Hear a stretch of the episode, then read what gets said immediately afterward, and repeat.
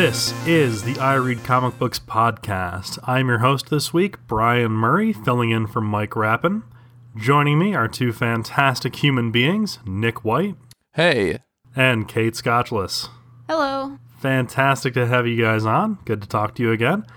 And I guess let's launch right in. I'll ask you guys the question that Mike would normally ask you every week How have you been?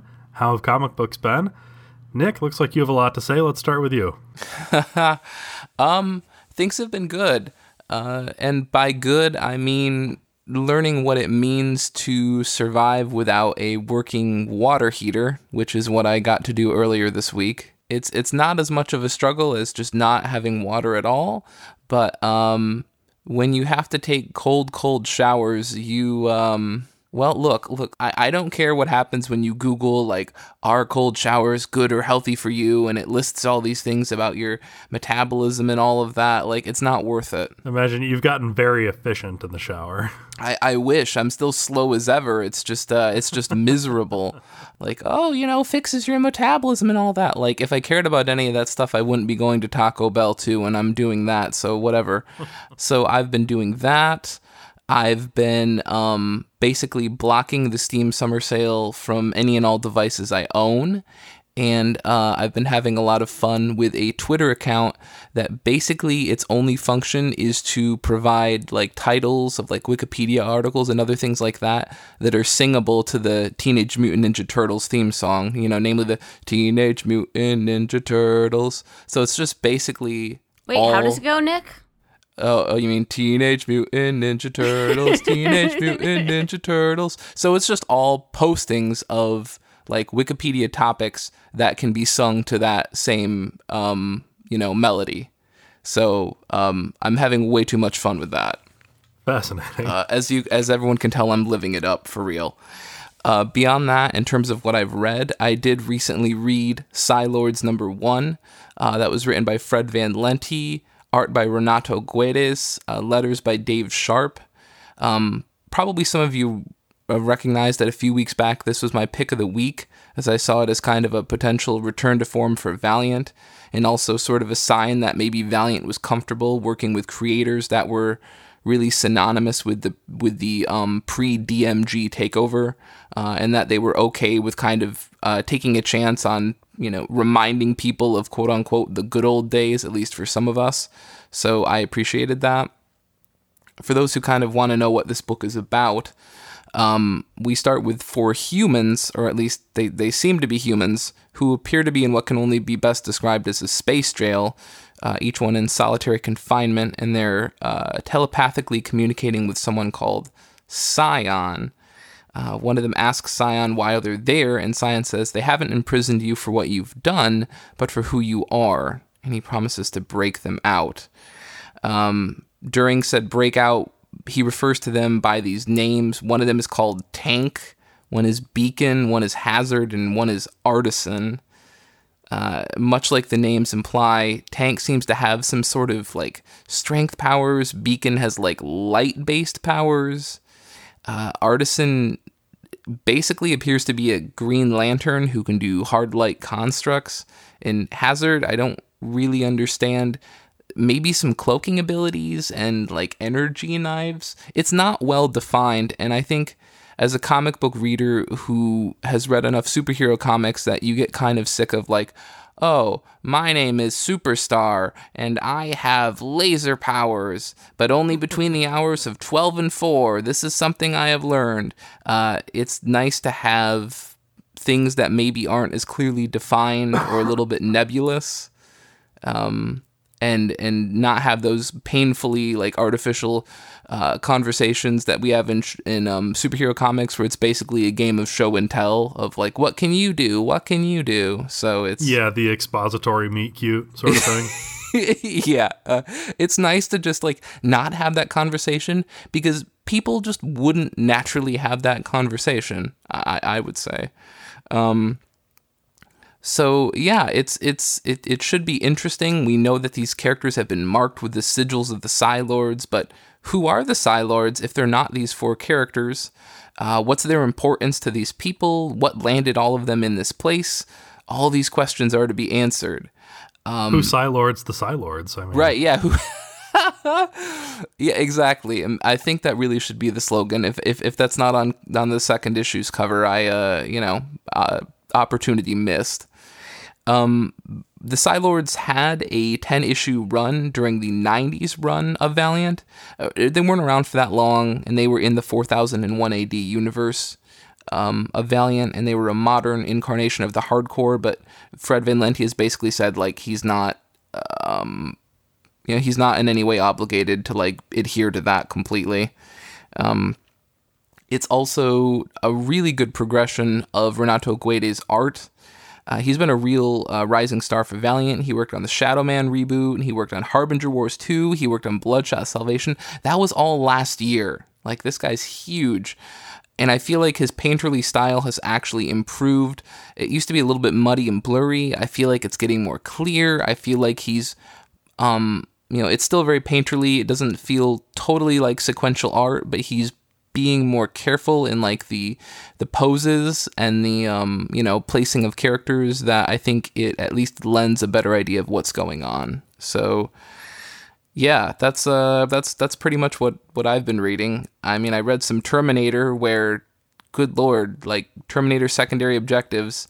If you want to talk about a Terminator book where like someone's takeaway from Terminator was like people stoically posing while like nude like they were like, "Oh, that's the part of Terminator I want." Like uh, this book definitely gets into that, but it's Dark Horse, so it's them attempting to obscure nudity with everything from wires to cords to shadows to Sure, to sure. lightning to machines to seaweed. I'm not making this up. It's anything and everything. it's a it's a goofy book. So, so that's uh yeah, that's me.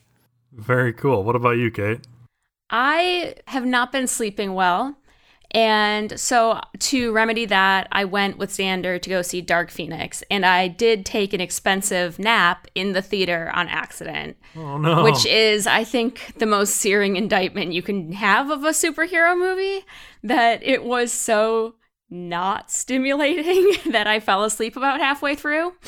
Um, other than that, I have just fin- wrapped up watching all of Orphan Black, and so I hopped into the Orphan Black comics, which pick up. Um, I was hoping where the show left off, but I, so far I've only read one issue, and um, it's actually following the events of the first episode of the show of se- like first episode season one but adds in some flashbacks to Sarah's childhood, the main character's childhood, so that it's kind of giving you more context for these things that we've already seen, which is an interesting idea. It was not what I was expecting or going for, so I wasn't that into it, but I'll probably keep reading the series. Um, the co creators of the show, John Fawcett and Graeme Manson, have uh, credits on the comics. I don't know um, how much of it they did, other than like basic story and character concepts and stuff like that. Uh, Jody Houser actually has the writing credit, and Szymon Kudranski is on art. So this is IDW from circa 2015 when the show ended. Um, and I'd say if you are a media tie-in person, which I am to a, to an extent, you will like these. It's quality on par with Firefly comics, at least this first one that I read. It is a little bit better quality than the X Files comics, in my opinion. I'm uh, not a fan at all of the art in those books. I just read them for the story. And then it is significantly higher quality than the Charmed uh, media tie-in comics. Oh god. That those are hilarious. Um, and so this is Well, that makes sense because Charmed is also, you know, kind of hilarious. Brian, are you trying to start a fight this early into the show? Yeah, you know, I'm just I'm just letting it slide, Nick. At this point, man. I'm Dad's not home. I'm starting shit. uh, okay. Let's do this. Let's do this, Brian. Bring it. No, um, okay. I did some sleuthing, and you can read volumes one and two of Orphan Black on Kindle Unlimited, and then the third volume is on Hoopla, and so that's how you read this for free. I mean, you do your free trial of Kindle Unlimited. Obviously, you'd have to cancel it. And then there was going to be a volume four, but that arc was canceled midway through the singles due to low orders. So I don't know. I would assume that they're not going to actually publish that as a graphic novel form. Oh, Charmed is better than Buffy, I guess, is all I'm trying to say with this. And um, All right. Well, this has been I Read Comic Books. Thanks, everybody, for coming on. Well, for me, I uh, I stu- I finally dug into my my Star Wars Tie Fighter comics that have been building up. Um, but building up, there were two of them that I had to read. I've always been a big fan of the spaceship combat stuff in Star Wars. You know, I have two copies of each of the uh, the X-wing books from the '90s. I don't know how or when that happened. Yeah, man, it was just uh, It was a wild I- time. I thought that I had gotten rid of my copies, and then I found a full set of them at Schuler's Books in the used book section. nice. So I dropped like 21 bucks to buy them all again, and then got home and unpacked my boxes for moving, and there they all were again. So It's the best way to find something. It's proven. is to buy another copy of it. Yeah. Absolutely.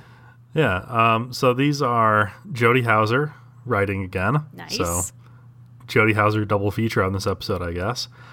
Uh, art by, and I'm, I apologize for my pronunciation here, Roge Antonio. It's a Port- uh, Brazilian Portuguese name, I think. Uh, and Josh Casara on art. This uh, this book features a squadron of elite TIE pilots, insofar as any TIE pilot can be considered elite. Oh, Um, sick burn. Get out of here, you rebel scum. They're uh, they're teaming up to take on basically uh, an admiral or a general, some muckety muck from the Empire, who went warlord on an outer planet and basically took control of his star destroyer. That's weird because that never happens in Star Wars. I know, right? They're. Uh, I appreciate this book because it's not pulling any punches. You know, this is kind of a spoiler, but main characters do start to die in the second issue, which makes sense because they're TIE pilots and they're basically flying around space in shoeboxes held together with string. Right. Look, Brian, you can say what you want, but I still stand by the fact that getting in a Y Wing is the closest thing to signing a death certificate. It's, uh, yeah, it's just slower, basically. Well, I'll tell you what, this book is definitely popular because it wasn't on my pull. Because that's how, as uh, listeners know, sometimes I basically try to play mental gymnastics with myself and say, Oh, I'm not reading that book. My pull is small. I just pick it up if it's there when I go there. Yep. um, which was a problem because I went to Vault and I was going through all their Star Wars stuff, and then I looked in T for Tie Fighter. I was like, "Yo, where the heck is Tie Fighter?" They're like, "Um, where have you been? That book is really, really popular and it's selling super well, and we don't have any uh, any more issues of it." And I was like, "Oh," so. But I'm Well, glad this, you're this enjoying book it. is actually Hey, yeah th- this book ties into a novel that's out now yeah. called alphabet squadron I looked at out that at on Amazon. Barnes. Yeah i thought it wasn't going to come out until like august at the earliest and then earlier this month i was on google or something or twitter and saw somebody talking about reading it. And yeah it turns out it's already out. So it's on hold on the uh, the library's audiobook app for me. Because i can't actually read a print book anymore. Oh man. Well, I mean, I'm just happy to have a comic book that is Star Wars but does not have a Skywalker or a lightsaber to be found, unless of course I um su- such happens in issues 2 or 3. no we're so far we are still you know 100% fewer skywalkers Okay. Uh, well, we do still have two issues left in the miniseries, so we'll see. It's you know you never can rule them out entirely, but Do we have um, you know, Y-wings getting blown up like fish in a barrel or no, it's actually it was a Tie Fighter on Tie Fighter combat. Oh, okay. Okay. Yeah, it's like uh, you know the room in Willy Wonka with just the big spinning fan at the top. It's like if you unleashed a flock of doves into that thing. Oh my goodness. Okay. Okay. Yeah. Yeah. Yeah. I'm game. I'm game. It, it might be when it goes to trade or or Comixology on sale, but uh, yeah, I'm I'm on board for this. Brian, do you find that Jody Houser does a good job on dialogue, making it fit, like feel accurate in those books? I think so. Yeah, Uh, that was the thing that stuck out to me in the um, Orphan Black comics that really worked well was where some of the art didn't feel quite right to me. The the cadence and speech patterns of the characters, especially ones with accents, fit perfectly. It was like exactly like show dialogue, which is I think a difficult thing for a lot of writers get, that get tasked with these type of media tie-in books. For sure. Yeah. And I don't know if that's just because she does a lot of them or she gets a lot of them because she's good at that, but I really appreciate it. I mean, she certainly gets a lot of them. That Yeah. Yeah. There's no debating that. Good lord, yeah. Yeah. She's busy. All right, well, let's uh, let's go ahead and move on to our comic picks for next week. Comics come out this week on Wednesday, July third, twenty nineteen. And let's start with you, Kate. What are you picking up? I'm looking for Coda Volume 1, which collects issues 1 through 4 of the series from Boom. Uh, it's written by Si Spurrier with art and colors by Matías Bergara. Do we think I'm saying this correctly? Oh, that sounds right. It, it feels right. It feels right in my heart. Please correct us on Twitter, people. Um, I say us because this is your mistake too, Brian and Nick. Anyway, Yeah, I mean, we're hosting you, so we're responsible for you. perfect. Um, so I have not read the single issues. This was one I Si Spurrier. I just always trade weight because I've yet to read a Si Spurrier book that didn't read better in trade.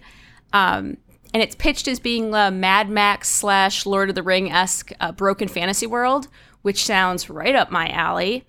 And there's been like an apocalypse which wiped out nearly all of magic from uh, once like very fantastical world. And so this former bard is wandering around looking for a way to save the soul of his wife. And he's accompanied by this mutant unicorn, which is a delight if you read the preview pages. Um, but uh, he gets drawn into this power struggle for the rule of the wasteland, which of course you would, because what what bard doesn't get drawn into a power struggle for a world, right? So I think this is going to be great. It has beautiful, bright, trippy art. Si Spurrier, which I think you either like or don't like his writing, and I fall squarely into the light, into really enjoying his writing camp. I think he does an amazing job with world building, which this is obviously going to tap right into that strength. Um, so I think it'll be great. I was very excited when I saw it was only fifteen dollars from Boom, and then realized that's because it's only four issues, which is a bummer. I wish everyone did ten dollar volume ones like Image does. I wish Image would stick to their 9.99 like Image used to. Yes. Yeah, wait, do they have number ones that aren't ten dollars now? oh yeah, and I, I don't know Oh, really what the rules I haven't gotten are, but if- those. if I had to guess, it looks like the the works that tend to come from like really higher profile creators, or obviously if the trade Yeah. tends to be a little bit bigger than four or five issues, that seems to be what's leaning it towards what I've seen as like twelve and fifteen, Yeah. even like seventeen dollar price points. Um, See, I see those when I'm picking up volumes past volume one for image books all the time, but I haven't gotten that for course. volume one. yeah, yeah. Uh, Once they hook you, they're like, "Give me seventeen dollars," and I'm like, "Son of a bitch!" right. I, I think they've forgotten how the whole like you know drug dealing model works. Right? but, uh, exactly, exactly. First hits free, people. Come and get your Wictive. at first, I, had thought a, you said uh, come and get your whippets. I was like, whoa. oh, this has been the I Read Comic Books podcast. Yeah. I, I had a moment reading your your notes about this, Kate, where for a second I thought that his wife was a foul tempered mutant unicorn. Even better. And yeah, and this book really can't do anything but disappoint me now that I know that's not the case. Like we don't know what his wife is. They don't say in the description, so you don't. We don't know. Yeah, I mean, another missed opportunity. right? The preview pages have him interacting with a dragon that because it's immortal, even though its body has like completely de- decomposed and it's mostly just like a skeleton with bits of decaying flesh hanging off of it, but oh, primarily just a skeleton. And he's like spelunking inside its rib cage and it's yelling at him because it's immortal, so it doesn't die. And it's like Gross, I dig it. right? It's like get out of there, you're tickling. Come back here. I'm going to I'll I'll burn you alive. Awesome. What about you, Nick? Well, for me, it's gonna have to be Black Hammer: Age of Doom, number eleven. Um, that's Jeff Lemire writing, Dean Ormston pencils, Dave Stewart colors, Todd Klein letters. The preview solicit says that quote Lucy comes face to face with someone she would never expect. as the only solution to the ongoing fight against anti god, cough, dark side, uh, is revealed. And um, I gotta hand it to whoever wrote this solicit. It's pretty airtight as far as spoilers go, and I can't certainly say that of all of them. I've certainly read solicits in previews where it's like, well, after last month where so and so killed so and so, as you all know.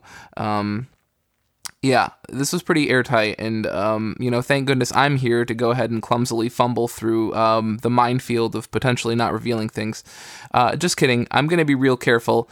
Um, I guess the best way of tiptoeing around this is that we're still recovering from the reveal regarding the farm not being quite what people thought it was, which is something we covered almost from the very beginning of Black Hammer. Calm down, people. If you've read like issue one, you know that things are a little bit weird and odd on the farm.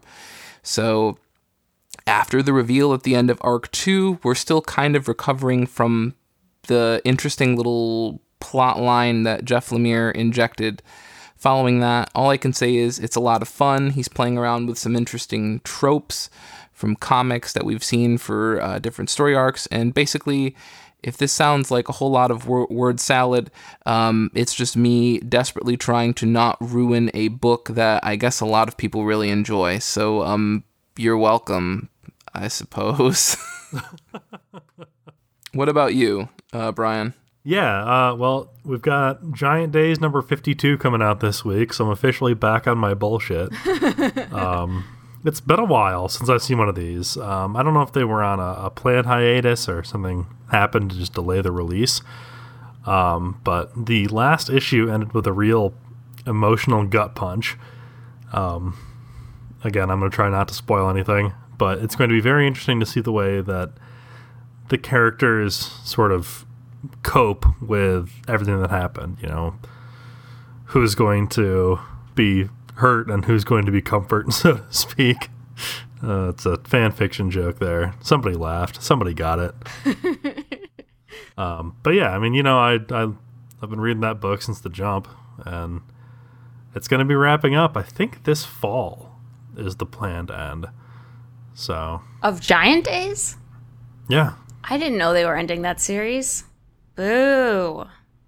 Yeah, it's a it's a real heartbreaker, but it is one of those things where if they have an ending planned, I'm glad they get to do it Right. instead of trying to drag the corpse of their once good book through the streets. Yes, that's extremely true and a very good point. Do you have a an eye on a new true love to fill the hole in your heart? No. Okay. Please send your recommendations for Brian to ircb at No, I mean I, I've guess I guess I've got the the Life is Strange comics that have been coming out, Oh yeah, but have those those been are good?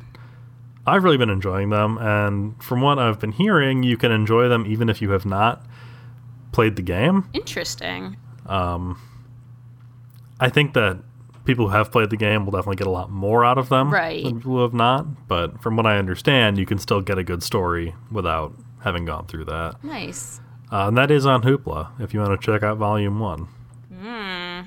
Normally, I'd say, gosh, that's like so crazy that people would read that without um, knowing the source material. But because I've done that um, bass backwards approach probably 8, 9, 10, 12 times, like I can't would. talk. You would. If someone said one person you know reads media tie in for media they haven't seen, I'd be like, that's Nick White. No, it absolutely is. Like, I mean, I was reading Alien before watching Alien, so like, what Yeah. do you want? Like, I'm not one to talk. I did the exact same thing with Alien. I, I love Rocketeer. I love Rocketeer comics, and I still haven't even seen the movie. So sue me. Yeah, I, I think it came from that traumatic event in your childhood where you read the Jurassic Park books. I, I think it probably was just my helicopter parents being like, "We won't let you see this movie, but we know that reading is still a vital, important part of child development because we're both elementary school teachers. Mm-hmm, so mm-hmm, yeah, mm-hmm. like you can't see Cujo, but you can read Cujo. I'm kidding. Like that specific God. example didn't happen, but." no, but I did that. I read Cujo in sixth grade. Oof. Oh, God. I read Jurassic Park in fifth. Like, there's a reason I am how I am. Oh God. I need to read Jurassic Park. Not the movie novelization, but like actually go back and read the original Jurassic Park books. I That's good. feel like I really missed out on that. I was real into the Dinotopia books, which is like what normal, healthy children I think were reading at that time, Brian. But yeah, Yeah. probably. um, I just wanted my own soul matched dinosaur, is the thing. Then you grow But- up and you realize the world is full of disappointments that uh, include not getting a dinosaur. Not getting a dinosaur, not getting a miniature dog-sized woolly mammoth, which I was promised in uh, Madeleine L'Engle books. You know, it's been a it's been a long time since I experienced joy or wonder, and um, yeah, now I just fall asleep during Marvel movies. But the thing is, is I was at the bookstore the other day and I saw the novelization of The Killing Joke, and not of the comic, but it's a, there's a comic that a movie was based on, and then they did a novelization of that movie, and it was stopped Of the animation? apparent- apparently people buy it. I don't. Uh, yeah, it must be right, but it's not of the comic. It's very specifically of that, and they have the same thing for Suicide Squad, which like makes it slightly more sense because it's its own storyline. I think I don't really know anything about the Suicide Squad movie. It's not based on an original, yeah, Right. singular book, correct? Yeah, so if if you want, you can go buy the novelization of the movie of the Killing Joke. I felt Boy, like that's that, I felt that like a cold hand around my heart. right? And it was like necrotic hand. Boy, that's weird. Okay, all right. Listeners out there, if you've happened to read the novelization based on the animated film based on the graphic novel, please let us know. Based on the novel Push by Sapphire.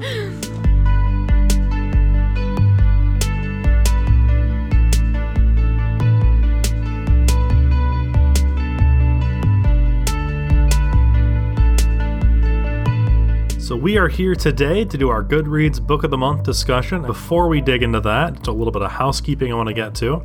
Uh, we are going to be off for four weeks for the month of July. Now, that does not mean you're not going to get episodes. You're still going to get minisodes, stuff like that, but there's not going to be regular episodes releasing. Coming in August, though, we do have a live show that we're going to do. And if you want to be involved with that, you'll need to sign up on our Patreon. That's how you get access to our Discord, and Discord is where the live show is happening. If you've been waiting, if you've been teetering on the edge of hopping on that Patreon, let this be the shove that sends you rolling down that hill. It's it's not much of a, a hill. I think the lowest level is a dollar, isn't it? I don't know if an analogy where people are getting pushed off of precipices is something they're going to buy in on, but I mean, uh, okay. Quick, ring up the This is marketing where I'm at. manager. That's that's just who I am. People, it's it's just a hill. Brian's not saying it's K2, okay? Like, you know. It's a black what- diamond. when you were a kid, didn't you ever just roll down a hill for the fun of it? Yeah, Think of it like that's what that. sand dunes are for. Maybe that's a Midwest thing. Mm-hmm. No, I definitely did that thing. It's how you find the rocks in your yard. They only do it in flyover states, Brian. I mean, that's probably true. Hill rolling is for is, is for flyover states. Oh, yeah, okay. So this month, for our Goodreads Book of the Month, we read Captain America Volume 1, subtitle Winter in America. So this is from writer Ta-Nehisi Coates with Leinil Francis Yu on illustrations. And this is your full spoiler warning. We're going to be discussing everything that happens in this book, so if you haven't read it and you're trying to make up your mind, you want to go into it blind, you're going to want to stop the episode right now and come back once you've read it. I don't know that I could give you an actual summary of this book without looking at the back to like have someone else help me summarize it. Just because I came into this book um, without having read any other Captain books except for one that was from 2008. And it was just like a rando that I picked up at the library. So I was missing so much context of who villains were, and this is coming out of all the fallout of Se- was it Secret Empire? Yeah, it was Secret Empire. Secret Empire, with, yeah, With Hydra Cap. Right. So there's so much context there that I was lost for mm, at least a third of this book. How did you guys do? Yeah, no, I was definitely right there with you. I think that billing this as a as a volume number one Such is sort marvel. of false advertising. Yeah, such a Marvel thing to do. I was okay because I had some context just from being in the comics world Right. from being on Twitter and you know hearing about Hydra Cap and knowing what happened there. We talked about it last week. Yep. Um, but I, I, I can't imagine if somebody was going into the comic shop to, to p- pick up a comic for their kid and they see, oh, Captain America, they like Mm-hmm. those movies. Let's buy them Captain America Volume 1. And then they take this home and that poor kid is going to have no clue what's going on. Well, we were those poor kids. I mean, we pur- purposely in the Goodreads group only allow books that are volume ones or that we've already read all the previous volumes for. So, you know, if we've already read volume one as a group, then we can read volume two. So that that rule is so that we don't end up with going in and being confused like this. And so I think Marvel has done this to me before where I went in thinking that I didn't need a lot of context. And I don't just mean knowing like the Easter eggs. I mean like you're not following the plot. Things are not making sense if you don't have this extra context. The other thing is like usually Marvel will do that, but then give you like a full page of backstory written in so that they're like, here's what you missed. Here's the Wikipedia article so you don't have to go look it up. And they didn't do that for us this time, which is curious to me. Yeah, what'd you think, Nick? Did you have a hard time getting into this book or Yeah, I mean, for for someone who like barely reads any Marvel, and when I do read Marvel, it it seems to always be like Moon Knight. Like, yeah, this was, and, and don't ask me why it's always Moon Knight. Um, Oh, this that was tracks though. Like I don't, I couldn't tell you why, but that feels right. it's like like all of the people I love, like Jeff Lemire, and I think Warren Ellis did, and I know Brian Wood all wrote, you know, Moon Knight, and and so I've you know I've done that, but like beyond that, my my Marvel experiences are are very very limited. Um, yeah, like rolling this book out of Secret Empire, which of course like not even approaching all of the controversies and confusion and just approaching it from just being this very um, you know messy event that i think uh, confused and upset a lot of readers like trying to bring on new readers with that like looming uh, in the background was super super super super weird but i think probably the thing that i just want to talk about and I, I mean i guess there's maybe no better place than now just while we're kicking off this book that i think really really upset me is where is the colorist attribution in this book Yeah, that's weird. I was Yeah. like, does that mean that the artist colored it? Or does that just mean that they had some person not get credited? See, that's what you would think, right? Yeah. But when that happens, normally when that happens, and I'm sure you know this, I, I, I know a lot of our listeners know this, you get a credit usually of artist instead of penciler. If you're doing your own inks, if you're doing your own colors, you get artist, maybe you get illustrator. But you gets a credit of, as penciler, and then below that you have uh, Jerry Alan Guilin with Len- Leinil Francis Yu inking. So he's self inking and then he has someone else helping him. And then they have the letterers listed. There's no colorist attribution. Now you can go So down weird. to cover art and you can see that you worked with Sunny Gho on the cover. And if you want to go over to Comic Book DB or if you want to go over to fucking marvel.com, Mm-hmm. apparently there they have no problem listing Sunny Gho as the colorist. But that's entirely too much work for somebody to have to do. Like, Gho should get credit for Yeah. their work. It's it's bullshit. Yeah. Uh, I mean, you can say Nick if you if you flip it onto the back of the cover, there his na- there's his name in very small print listed with everyone else at the it- bottom. But it's So not an stupid. He's attribution. as much of making colors are as much of part of making the comic as the pencils. Yeah. Oh, we had to sacrifice something to get Coates' name up there in five times the size Right? print as the other ones. So I really like um, his writing. I've read some of his novels and really enjoyed them. I like am on on board with his message. But for me, reading this comic was very much still reading um, a comic that is actually being written by a prose writer who hasn't adjusted to the medium yet. And that's kind of surprising because I think he's writ- written quite a lot of Black Panther comics at this point. Um, hasn't he? Didn't he do several volumes? I know I've read at least two volumes that he's written. And so, Oh, Yeah. It- he's it- he's been writing comics since uh, 2016. Yeah. yeah. maybe this is just his forever comic style, but it, it feels like someone who's used to not utilizing the art in a book to tell the story that is used to using exclusively words and I so think that's many exactly words. right. Yep. Yeah, you, you hit the nail on the head. That's. I, I think I have the exact same thing in my notes. I know this issue has come to a head a lot, yeah, I think, in recent shows, and, and it should, but like, I- I'm sick of comic book writers getting a real elevated sense of billing on a book. Mm-hmm. Um, and I, I, not even talking about, you know, Ta-Nehisi yet, not even talking about um, other celebrity prose authors or people like J.J. Abrams. We don't know how that's going to go out, play out yet, but I think he obviously falls into that same celebrity author category. Um, but you have these people, and when they roll in on a book, they get their name in a massively bigger font, or it's on its own row, while the rest of the staff gets all gets crammed onto the row beneath, or something like that. Right. Because they're the selling point.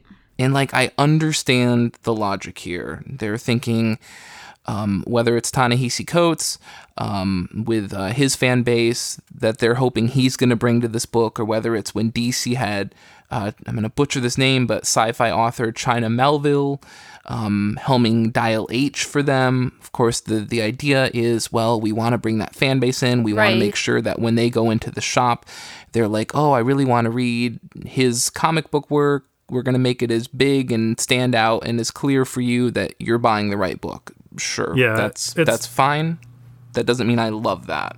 It's a valid marketing strategy, but it's frustrating from a perspective of wanting to see all the artists get the credit they deserve. Right. And of the underlying And I'm using artists in the broadest yeah, sense there. That it, it uh, ins- insinuates that they have more. Um, that the comic is more theirs than the other creators, which I I don't think is true. You need all of the pieces working together. That's kind of the point of and- comics, and, right? and I don't want to make a blanket statement here, but especially then when you have these people coming in that are unfamiliar with comics, oh yeah, they they tend to be doing even less work than I Mm-hmm. would say the normal person and the and, and all of the other staffers from the editors to the pencilers they're having to work even more hard to get so and so up to pace with what they're I needing mean, to do. with you and anyway.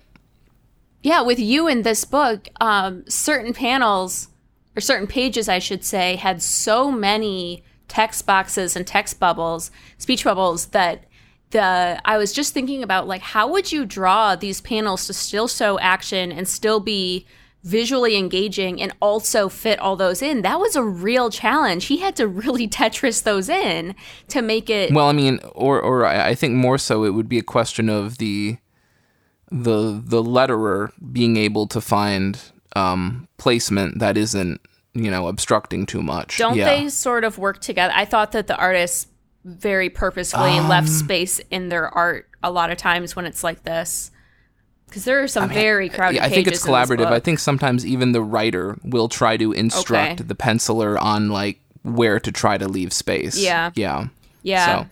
So, um, but anyway, those are just my out of the gate issues with you know not just this book, but any of these books where they're you know, elevating the writer, and and the colorist thing I don't even want to touch on again. That just makes me so upset. It's Marvel, you know what his job was. It's on marvel.com. Why is it not in this book? Yeah. It's just so stupid.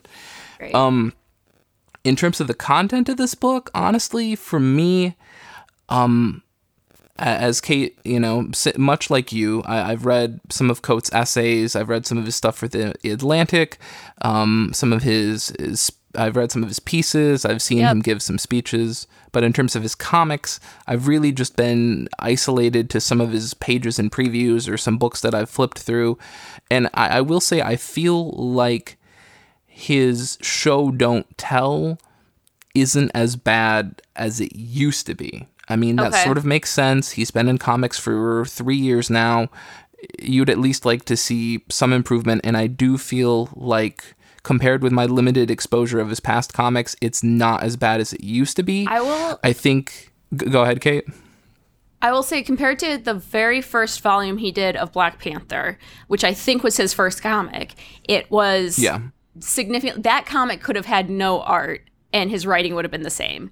And this one definitely at least had points where it was it was um, leaning on the art to at least tell a part of the story. You know what I mean?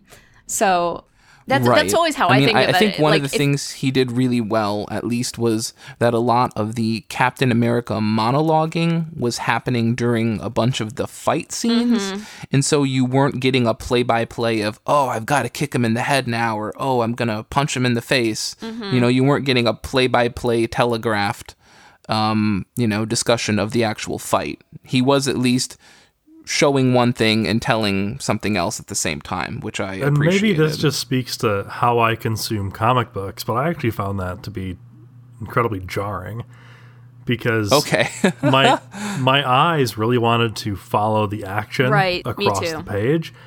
And so there were there were multiple occasions where I would get to the bottom of a page and then realize that there's, you know, several paragraphs of text that I didn't read Yep. because you know, Like- silly me, I thought this was a comic book. Well, and in fairness, don't, don't hit me with the tall vertical panels where you have me reading captions at the very top of some and then you bump those things all the way to the bottom of the next panel. in fairness, oh gosh. a lot of, at least in the superhero books I've read, the monologuing superhero, the like brooding one, like Batman books do this. Like Snyder's had Batman do this for sure, and so is King. The monologuing during a fight, like the um, oh, what do we call those caption boxes? Um, that is pretty. That's not just this book. That happens a fair amount. Yeah, yeah. I mean, I, I guess thinking about it now, we probably should at least try to briefly attempt to get at what this book is. Oh yeah, what's the summary? Nick, it sounds like so you followed I, I mean, I guess. I mean, let let me. I'll, I'll try because being someone who knows next to shit about this, like if I can't properly encapsulate this, then I think that captures the core problem of this Right. book. Um, so there's an event called Secret Empire. Uh, Captain America, um, some bad guys use the cosmic cube. Cap turned out to be evil, and then they fought him off, and good Cap re- returned, and now there are major trust issues between America and Cap, major trust issues between uh, Cap and and and and and himself. Um, every everybody's got trust issues. Everyone's looking over their shoulder. No one really seems to have anyone's back. That's this book. yeah, yeah, it, it's it's basically this version of Captain America trying to live in a world that had a cap that was evil, basically. What happened to that cap, Brian? The cap that was evil? Yeah. no sounds like fucking clue. it sounds like there there was one throwaway line about like how do we know which one is locked up and which one is out here fighting crime. So it sounds like Bad Cap is under lock and key somewhere. oh my. Okay, Uh, wait. No, no doubt to to Well, there was definitely some point in the people, and it sounded like they were deliberately pushing out propaganda about the idea that you know exactly which which how do we know this still isn't the same cap, right? Right. yeah. I mean, I, I, I will say that I think there's a lot to read into this book about the power of co opting and remaking imagery for your own means. How do you fight someone that has basically weaponized your own likeness against you? I mean, it's almost Um, like we had this exact storyline from uh, Spider Woman. Do you remember that? When Spider Woman's um, likeness got pick- taken over by the Skrulls, they and then everyone hates Spider Woman and thinks she's this big bad villain because the Skrulls used like you know shapeshifted into her. And there's a really good uh, Spider Woman, uh, like uh, it's not an OGN because it came out in singles, but it's a very limited series. I think because it got canceled. Okay, it was in one this of those household, we read Moon Knight. yeah. Um, no, listen, this was one of those motion comics which tells you when it was published. yeah, Yeah, I remember this. I think this was Spider Woman, Agent of S.H.I.E.L.D. Yeah, I think it's so. And everyone Yeah. hates her and like fears her. And it was really well done. And I had no idea what was happening going into it. And I think it's kind of the would be a good example read to contrast to this book in terms of Sure. coming in with the events leading into it dramatically affect how this character is interacting with the world and being in like being received and yet it does so uh, it lets you come in as a noob and you still understand what's going on Yeah, yeah, definitely. Also, beautiful Um, book. Highly recommend. I, I, I think this book has some core kernels that I appreciate. Mm-hmm. It's just that um, some of them aren't fully developed, and other ones um, are not only not fully developed, but they just continue to be you know, just pounded on. But I, I really like this idea that this book is really about just, just the power of optics, the power of how you can make things appear regardless of how they actually are Absolutely. which I think and I think, not to get quote unquote political, but uh, Well, that's a pretty to with this strong. Yeah. That's a pretty relevant idea. Yeah. This the you know the power of optics. Boy oh boy, is that uh, well in play these days. Right. And I think that was a interesting message and it definitely like if you had told me it's a Captain America book about that, I I would be very on board. I think what would have been um an interest a more interesting route to go with it is instead of telling us so much about there's a lot of narration about how people see things and how the uh, optics are used. You're just telling what if you use the art in the book to kind of do the stuff you're saying right? There is very util- little utilization of actually using the art to demonstrate the power of imagery. Um, it was but at least for me, the art in this book is on the level that I didn't notice it one way or the other, good or bad. So it didn't like stand out as really hindering the story, but I definitely didn't feel like it was a big asset to it. And I think a lot of that is just because it's overwhelmed by all the words that gets really the the visuals get very cluttered with all the text. Um, Yeah. No, I mean I agree. There's there's sort of a real active engagement in having to navigate from one text caption box to the next and your brain just becomes so fixated on that act that it's just hard to no pun intended look at the big picture that's right there. Well, and Um, it, it's also just that big beefy boys art style that goes with superhero comics sometimes. That is just not my thing. If you want just a whole bunch of really swole men, this book is for you. If, Like, if you want, if you want Beef Boys, Captain America has you covered on Beef Boys. right? I, I think so for some people that's gonna like punch their ticket for this book. That's fine. Um Yeah, who's Like, that? What's what's his name? Nuke. It's the guy who is, I guess, being cloned, or they're making robot versions of him. he or was the one in? Jessica Jones, wasn't he? He's Nick White said, having seen season one only. yeah, I have no idea. I did not know this character. But yeah, it was it was one of those things where like this. There's just a bunch of this dude, and they they show you like the secret Russian lab that is cranking them out, but we have no idea. Are they if they're clones or if they're like I, I thought maybe they were gonna they were robots for a minute, but it looks like they are actually just flesh and bone. oh, thank you, Brian. Thank you for getting to take the bullet on which one of the people on this show is is is a dummy because it was going to be you or me.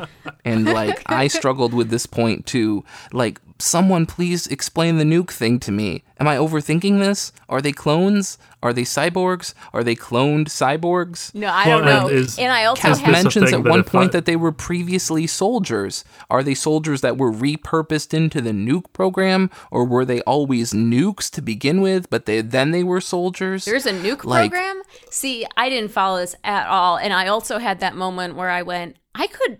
I could look this up. I have enough keywords being given to me that I could Wikipedia this, and I just did not care enough. And you know, I've been The reading a lot of. you shouldn't have to. Well, you shouldn't have This to, is- but that was also the level. Um, I think for me, like, I just read a bunch of X twenty three, and so X Men always has characters that I don't recognize, right? And then you your level of like enjoyment of the book it kind of determines how much you feel like googling, right? Like how much you really want to get into it. And I did not press that gas pedal here.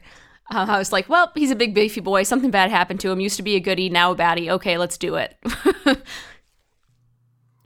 I just know that Venture Brothers has a uh, a knockoff version of him. Seriously? Yeah, they have uh, Sergeant Hatred or whatever, but it's still the same thing with like the the big beefy soldier guy with the tattoo on his face. That's all I could think about. I thought it was face paint. I think they have the flag tattooed on their face because I think it was there in the in the tanks when they were decanting them. Huh. Good times. I mean, I I actually somewhat enjoyed Leinil Yu's art. I, I think for being a Like high the, profile like them book, beefy boys.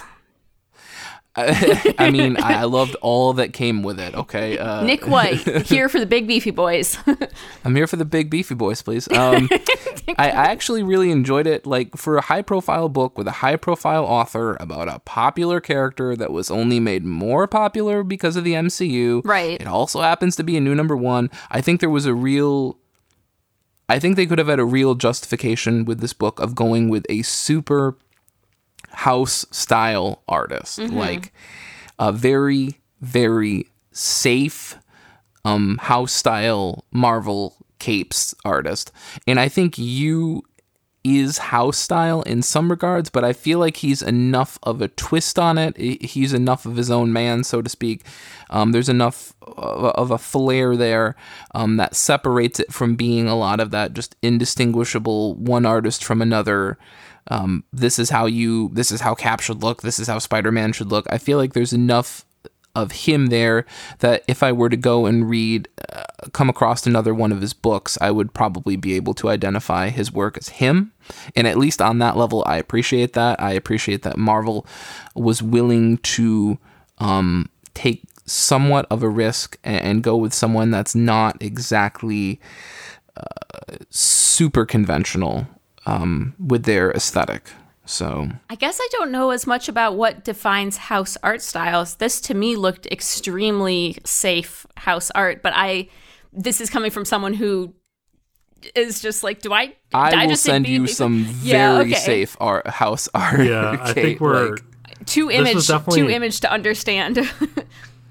this is definitely a lot sort of rougher and craggier Okay. looking than what I think of when I think of a house art style. okay, al- almost to its detriment at points. Like I know there was a point where I was looking at General Ross's face, and I was like, "Is this man a thousand years old? What is going on with all these lines?" Uh, and then I realized that I couldn't see his eyes at all. His eyes were completely blacked out by shadow. And I looked over the rest of the page, and he had no eyes on any panel on that page. And it was one of those things where I kind of caught myself quoting Quint from Jaws in the back of my head. You know, he's got the lifeless eyes, black eyes, like a doll's eyes. Uh, maybe that's because I just watched Jaws again. I was gonna say I watched a killer whale like knockoff of Jaws on Netflix. That it was all. Oh, no. they tried to like redo that line too. It was so bad. It was comically bad. I, I have to admit, again, uh, I, I can't preface this enough, but as someone who is woefully ignorant and woefully ignorant doesn't even come close to my knowledge of Marvel Comics, Yeah. um, I am here for the goofiness that is Taskmaster. Uh, he basically looks like Skeletor on HGH. Yeah. Um, showed up, Yeah. showed up out of nowhere, had no lines, got his ass kicked, and then was They're gone. like, he's one of the hardest ones ever. I'm gonna beat him in two pages. Whap whap. Now here's the bigger, badder baddie. This is what it's about. Whap whap. Now here's the real one. And then the book ends with like, but that wasn't the real one. And I'm like, oh my god, this is why I don't read capes. Yeah, I mean, I love that like Cap is like, oh my god, this guy's the scariest guy. Here's the Iron Fist style. Here's the Spider Man style. And I'm like, you're trying real hard to sell this guy. I get it. That's okay. Like, you don't have to. It, amidst a book that largely has zero costumed individuals in it, um, I am up for seeing another idiot in tights. Yeah. So I welcome this. I'm like, who originally decided that this guy was a skeleton? Because I appreciate that. I, well, I mean, he does make fun of the fact that he's got a stupid mask. I'm like, uh, I kind of love it. Uh, Steve, shut up. Yeah, I think that Taskmaster is one of those characters who works really well in like a cartoon yeah. Where you can actually see the way he moves changing to line up with the character that he's m- he looks like the guy whatever. that's hiding behind a gravestone in Scooby Doo to scare Exactly. Shaggy. Like that. Which is Yeah. really That's what he funny like. that they. Why did you choose this Scooby Doo villain for your book that's all about like Russian propaganda and the fall of democracy? I would have taken over the American economy if it wasn't for you meddling kids. um Yeah. I, I, honestly, I, I did like that part where you realize that oh you know here's cap at the end. He's gonna he's gonna save sharon and he's gonna beat up taskmaster and he's gonna reveal the villain for all of her ways. And you realize that basically cap has more or less been on an episode of candid camera and the whole goal of it was just to simply get him on camera like validating peace treaties and and and um you know non-conflict agreements between countries and everything. And i was Yeah. like that's kind of clever like the whole point of all of that was just to get him on camera, like Yeah. being a bad boy. I was like, okay, okay, this is interesting. Um, uh, as for like the like the whole Selene character and the Alexa character, like are these people prominent in Marvel comics? I don't know. Again, there's maybe some Marvel fan out there shouting at me that it's like, oh yeah, I encounter these people in all of my books every week. Except maybe not, because I knew we were fucked the moment they were like, Alexis, like, don't you remember me? You killed my husband. And there's an editor's note, and it's like, yeah, this happened 11 years ago Right. in Captain America 50 something. Right, and I'm we like, get a note this- about that, but not about the things that are like from like an arc ago. Yeah, not like Selene. You know, Selene from this book. Like, Mm-hmm. And then fucking Rasputin out of nowhere. That made more sense to me than Taskmaster because he's Russian. well, that's fair. I mean, he was geographically appropriate. right? I feel like the last two issues of this book took a real dive towards like, do I have to look up everything and do I understand anything going on in this book? Yeah, I didn't know a lot of the villains' powers, so when they're coming up against them, I'm just like, I'm not super sure what this person is doing. And I appreciated that they explained what Taskmaster's uh, schmick is, but then for um like for Selene was like I never actually figured out what she was doing. She's like murdering people. I get Well, that. well, yeah, Uh, I got that part. It seems not limited. But like, to what's her power besides another, having really yes. shiny boobs, like the shiniest boobs? She I mean, if that's not a mutant power, what is? What is? Right? Um, she obviously had the po- like some kind of like soul sucking power, Right. And some yeah, kind it's of like a magic life draining sort of thing. But Yeah. is is she a, a witch? Is she a demon? Is she a Vampire. mutant? Is she an inhuman? Mm-hmm. Like, I would like to know more of what her deal is. If she's going to feature this prominently in your book, but I I'm I'm not willing to go out and Google other shit to help me understand this. Like maybe that's laziness on my Mm-hmm. part, but part of me feels like if the book is going to include a character, they should include everything that you need to understand why that character's there. In terms of a volume one, absolutely, yeah. yeah, especially yeah. and, and, and not one. only that, but being a volume one about such a popular character that has become very popular outside of the comic book fan base, Right. and the fact that you're trying to bring in an outside audience with this celebrity author, this goes above and beyond the uh, new reader friendliness of a of a new number one. This this has higher uh, a higher bar, I think. this this book is new reader actively hostile. Yeah. yeah, exactly. like, what was that shit about Red Skull at the end? Like, Right? I was Did her so husband confused. used to be Red Skull? Does he remember being Red I- Skull? is- I Did- laughed it- out loud when I Yeah, saw did that. did her husband get resurrected and become Red Skull? Because it's like, well, he won't come back as himself, and it's like, well, he's going to come back as Red Skull. I'm so confused. like, is there a fear that he's he was Red Skull and that he sort of remembers being Red Skull, and the implication is that he's going to return to being Red Skull once more? My theory is I because I, think Rasputin's something about him not coming back alone, and so I think that the Red Skull hitchhiked on his soul from was my take. Okay. Sounds like you two should write for Marvel Comics. It sounds like you guys have got it figured out. I mean, this was a plot point in Charmed, the original series, so Oh God, we're really back, huh? We came full we're, circle. we're back. We've came full circle, and honestly, this feels like a good place to, you know, our, I think it sounds like our basic summary of this book is there was a lot of reading, and we didn't fully understand. Back to image. yeah, I mean, yeah, I obviously uh Ta-Nehisi Coates is um is a guy who tends to write a lot on uh I don't know, I guess you could say socio-political commentary regarding current events. if you read this book, you're going to find some of that.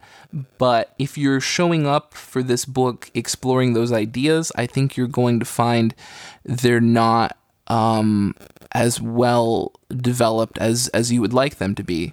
So even um, yeah, I, I think that's maybe a fair way of putting that. If, sure. if you're here for that stuff, I think you're going to be disappointed. Right. Um, and if you're here because oh I don't you know I don't like politics in my comics and Oof, this whatever, is not the book for you. then I, I I think even as like a just an action book like the flow because of all of the words and, and, and the and the panel placements and whatnot. Um, I think those people are probably if you're just reading it just for that, which I mean, um, whatever.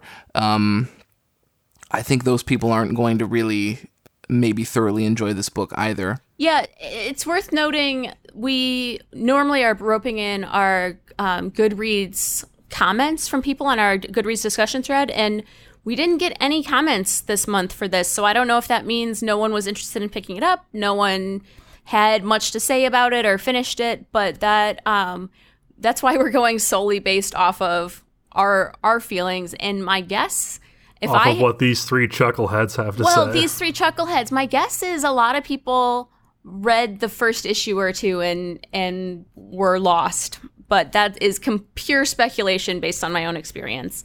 Um, that if I wasn't reading this to discuss it today, I don't know that I would have finished the volume. I probably would have dropped off after issue two or three. yeah, and so I think uh, I think we're gonna wrap there because we are running out of tape. So yeah, anybody have final final closing thoughts? Any last thing to say?